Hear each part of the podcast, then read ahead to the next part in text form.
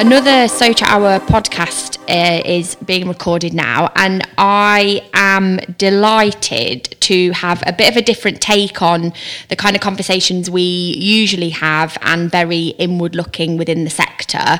As a former estate agent myself, don't shoot me, I know. Um, I am really pleased to be um, interviewing Kevin from London New Homes Network. So, welcome, Kevin. Thank you.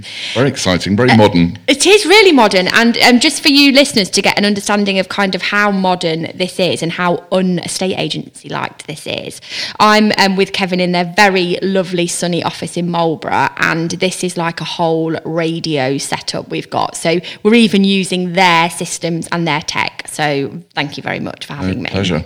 Um, Kevin, um, for, for those that, that follow So Chat Hour, they will have seen you pop up um, and engage and get really involved in some of the debate, which that is exactly what we want, and we're so pleased that, that you do that. So, um, those that have seen will probably see that he's not shying um, coming forward. So, hopefully, we'll get a good chat today.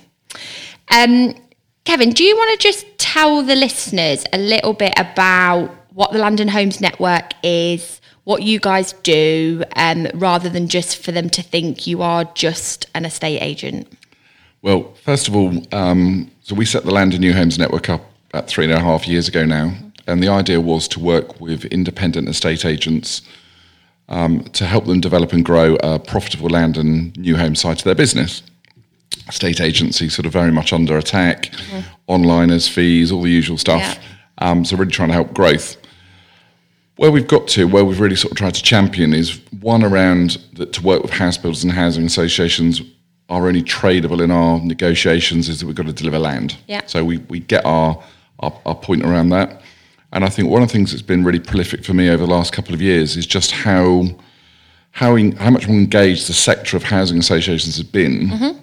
And also, uh, I suppose importantly, from a landowner's point of view, how competitive they've been in the bid process. Mm-hmm. Um, so obviously, in getting a deal done, you know, it's been a good good sector to try and work with. Mm-hmm. Um, obviously, for, fulfilling lots of needs, etc.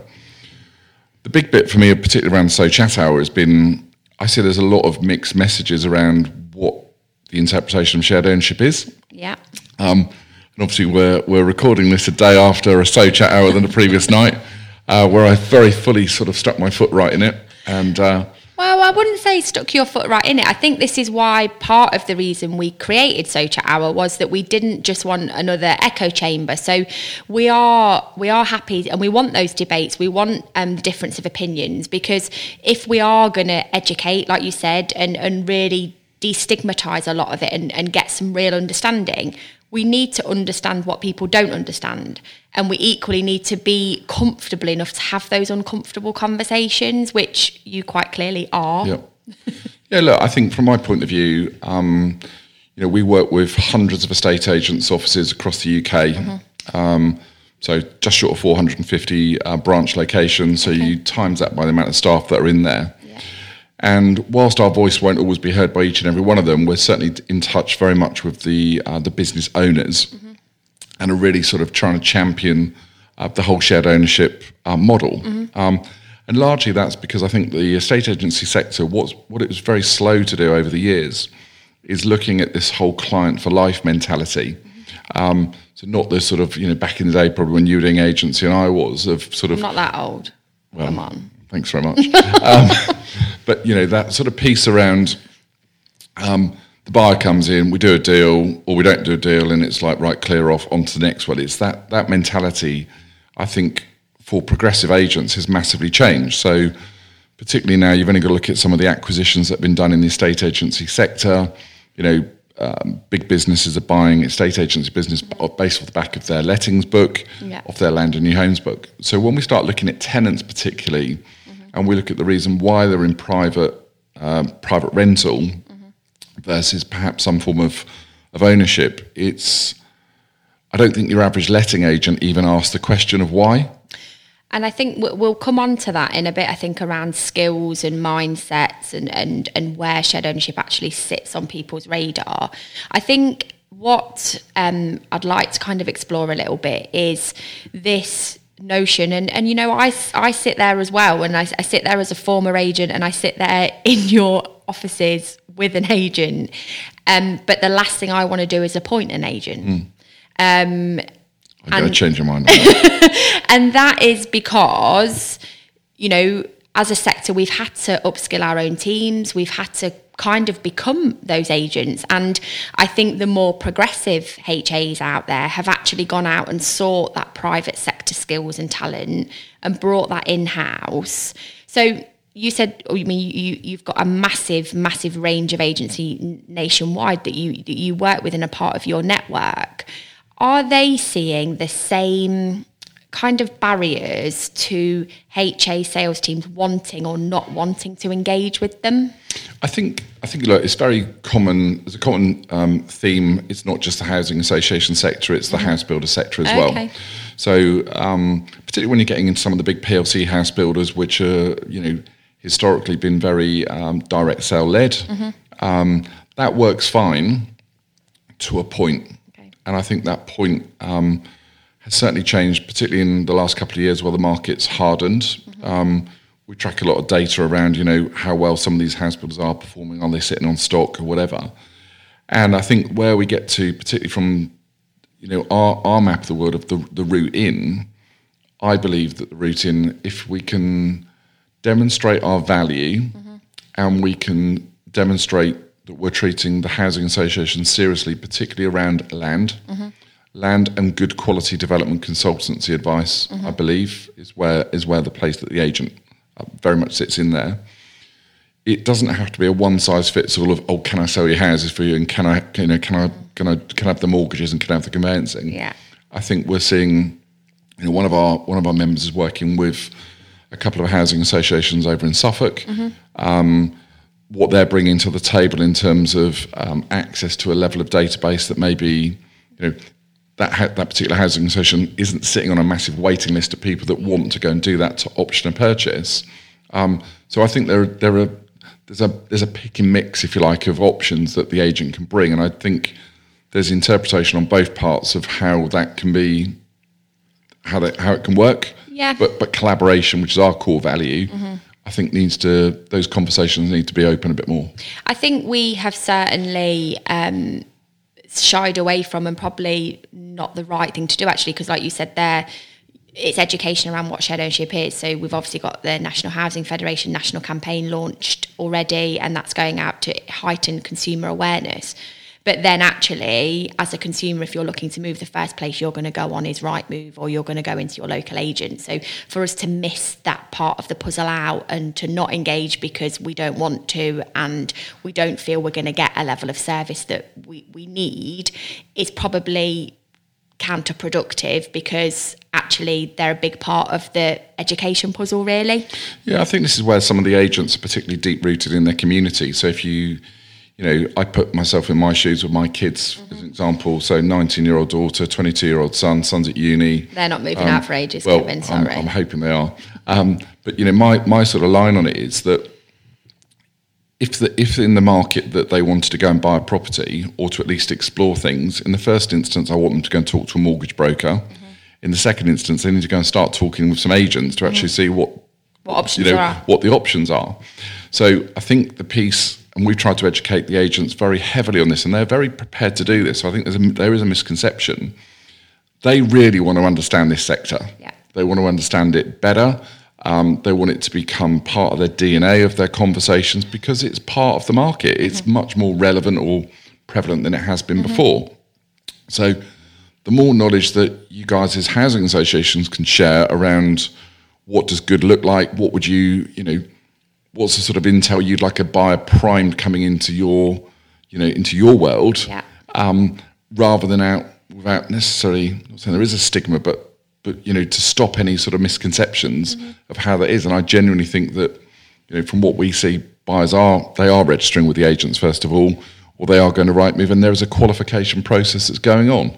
Yeah, and I think I think we are we are in the danger of missing out on that. I think um, where we probably need to try and educate and work together and, like you say, collaborate a lot more across the different sectors is that we would, na- or I would naturally, I'm not speaking for the whole of um, the shared ownership marketing fraternity, but I would naturally want to engage with an agent when we can't sell it. Yeah. So therefore, we're And we get that. Yeah, We get it. We're already starting in effect of a look from a failed position, really. So it's a case of look, you know, okay, well, you can have all the rubbish, um, and and actually, it's around getting those relationships and and looking at what added value can happen because we also have the perception, or again, I should say, I had the perception that.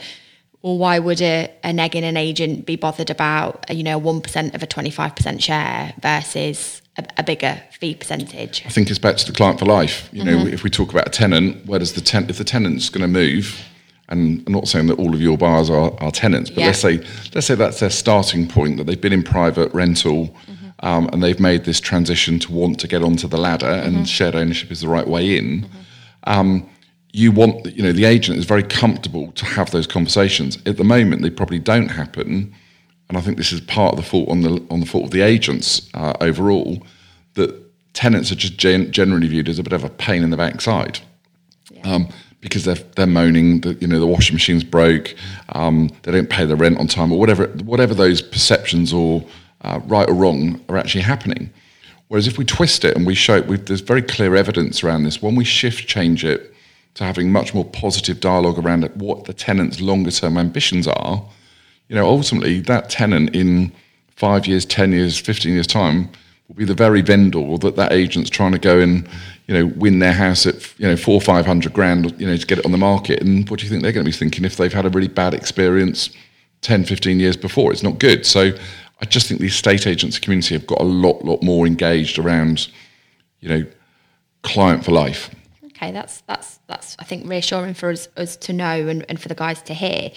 What I think personally, Kevin, what what are your thoughts on shared ownership and and yeah, how do you feel about it? I think I feel really positive about it. Um, it's probably why I got myself into a bit of, bit of, bit of bother last night. Um, I think you know, I think you've got to put yourself in the shoes that you know, whenever we were lucky enough to buy our properties, um, you know, maybe the world was a different place. Um, you know, it's it's much tougher for for younger people coming through. Um, either based on average earnings or the length of time it takes to get a deposit. Maybe you're not fortunate enough to have the bank and mum and dad. Um, but just, I think it's about this um, being in a, you know, being in a place. It's the place, it's the place making. So I, I want to settle down. Um, you know, and I see that a lot with a lot of youngsters. You know, see it with guys that work in our business. Um, you know, okay, you may be thinking at 21, 22, why are they thinking about buying a property? But they are. That's the way maybe their generation, their parents thought. Mm-hmm. They want, the, you know, they see that this is their time now. Um, they want to get on and do it. They don't want to just waste, you know, the next five years just dossing about or, or whatever. So they want to, they want to get on with it. And I think when you sort of put yourself in that shoes, or you know, I look at it from a kid's point of view, mm-hmm. I think the shared ownership, you know, is is a very logical way in. Mm-hmm. Now, obviously, the conversation last night, obviously, you know, there are there are negative perceptions, or people have had some, you know, some of that I think is legacy. Yeah. Um, but I think what I really like, particularly from you guys as a sector, I think you're so willing to listen. I think that's what that's what comes across loud and clear to me. That you, you know, and I think you're a lot you're a lot more commercially minded now than perhaps maybe you were ten years ago. Yeah, I think the sector's moved on a lot. I think we've we've had to become commercially minded, and I think around the part of listening and, and you referring to the to the chat last night, and we'll put a link to the guys when they listen to this, so you can kind of revisit um, what Kevin's referring to.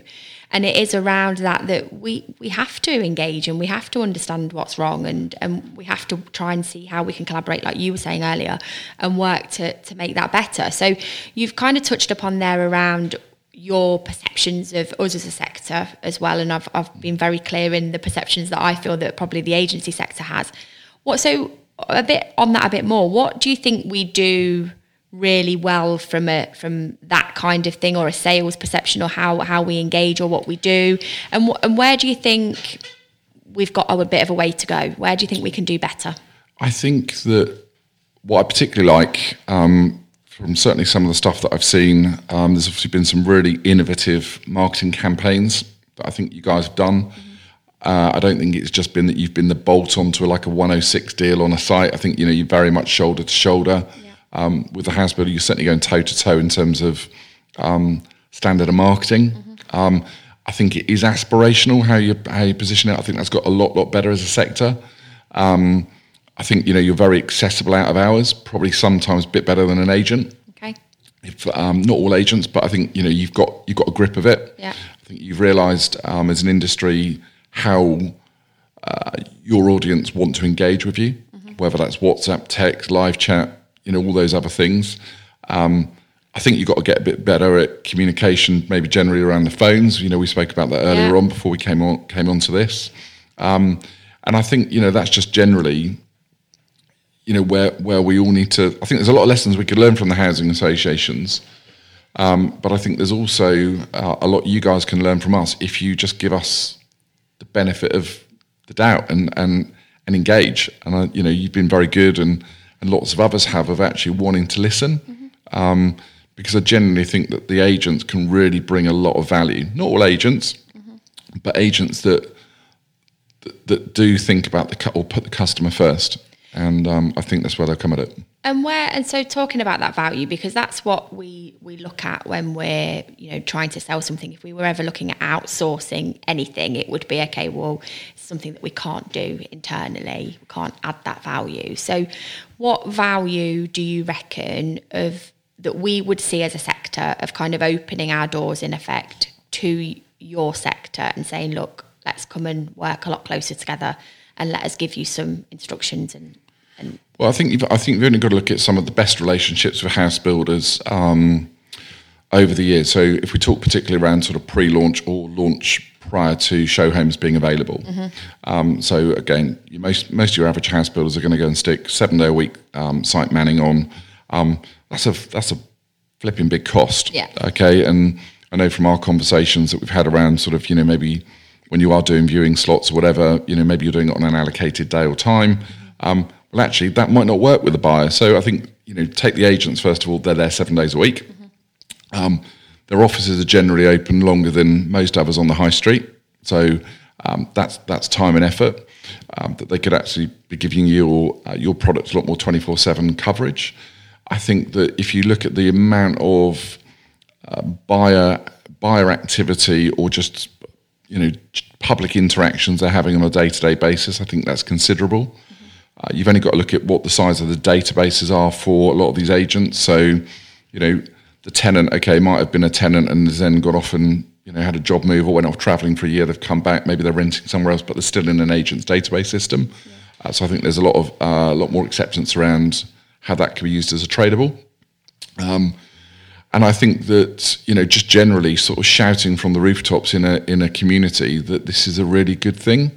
Um, we see that a lot, particularly when that new house builder rocks into a town. Maybe they're going to try and sort of push push the envelope of boundaries in terms of value or um, you know what the overall proposition is. So I think this sort of ringing endorsement from a trusted advisor in the in the community, I think, has got a huge amount of value as well. Um, and don't forget, you know, sometimes when we're going into into towns as as developers and um, doing doing land opportunities, sometimes they're very close knit communities, and if you're an unknown, actually aligning with somebody who is a prolific or Yeah. trusted, I think has got a lot more value as well. So I think there is a lot there is a lot more that we could we could play with that. Okay, brilliant. So I suppose a bit of advice then um, to our listeners and, and the sector, if they were to go and you know interview or go and speak to some agents about taking on some stock and stuff, what what would you say? You know they should be asking. What does good look like? What what kind of service should they be getting? Um, and what would be a bit of a red flag to you as that's not the right agent to be engaging with? The, f- the first one for me is around culture in the business, and the quickest way to establish that is going to be through some form of mystery shopping. Yeah. Um, we talk to our agents and in turn talk to their staff. We do a lot of webinars around this about creating a new homes culture. So, you know, that, that negotiator in the branch who's sort of under pressure that week to, you know, get Mrs. Miggins' house, uh, house sold, you know, where does the new homes development or where does the shared ownership um, product, where does that sit in that conversation? Well, a very quick way of killing that off is, you know, um, you know, very open question around, and would you consider new build or however else that may that may sit. I think, um, you know, the obvious red herrings for me would be around right. Can we talk? To, you know, can we talk to your staff about how they understand shared ownership? Mm-hmm. Talk, talk to me about it. Yeah. Um, and you're either going to see the colour of their eyes go very white very quickly because um, they're blagging it. Yeah. Um, so I think there's some things there. Um, but yeah, I think overall, you know, from the agent's point of view, yeah, I think it's sussing out the culture that you and you'll detect it. Mm-hmm. You'll smell it a mile off. Um, and particularly in terms of how how much more innovative they might be in their own marketing. Yeah. So what are they doing?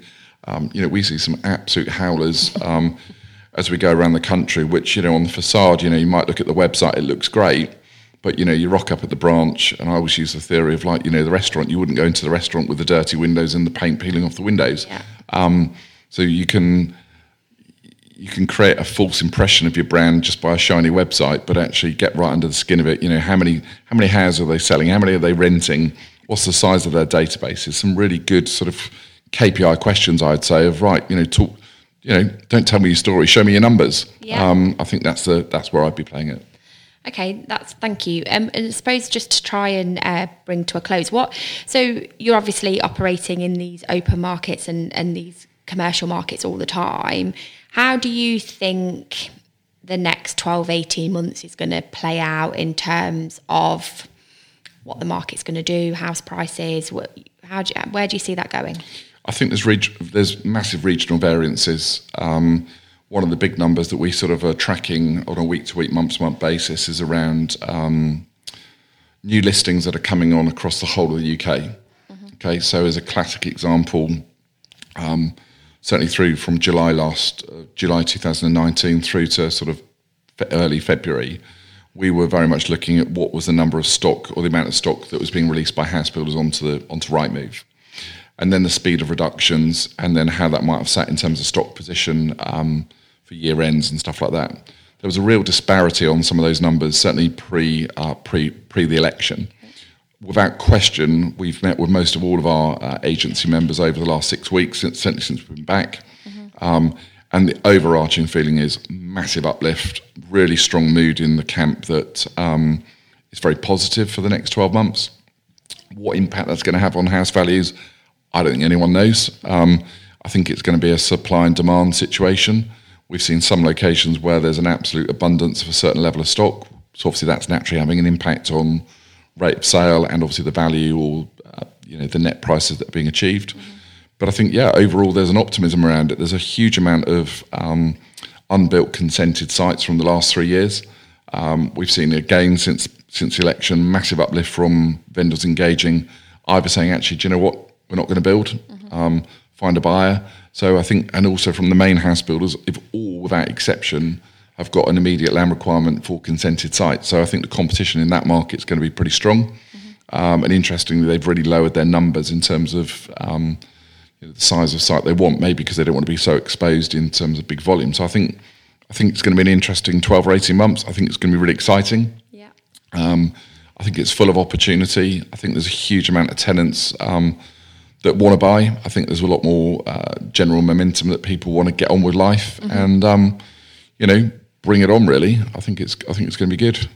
Thank you. And I think that's a really nice place to, to end. And I hope you've got an insight into the other side of um, what is this property market sector and one that we probably always shy away from. But I can kind of vouch for the guys in the network and and they definitely have a different view on stuff and are very supportive and actually really want to understand it and engage.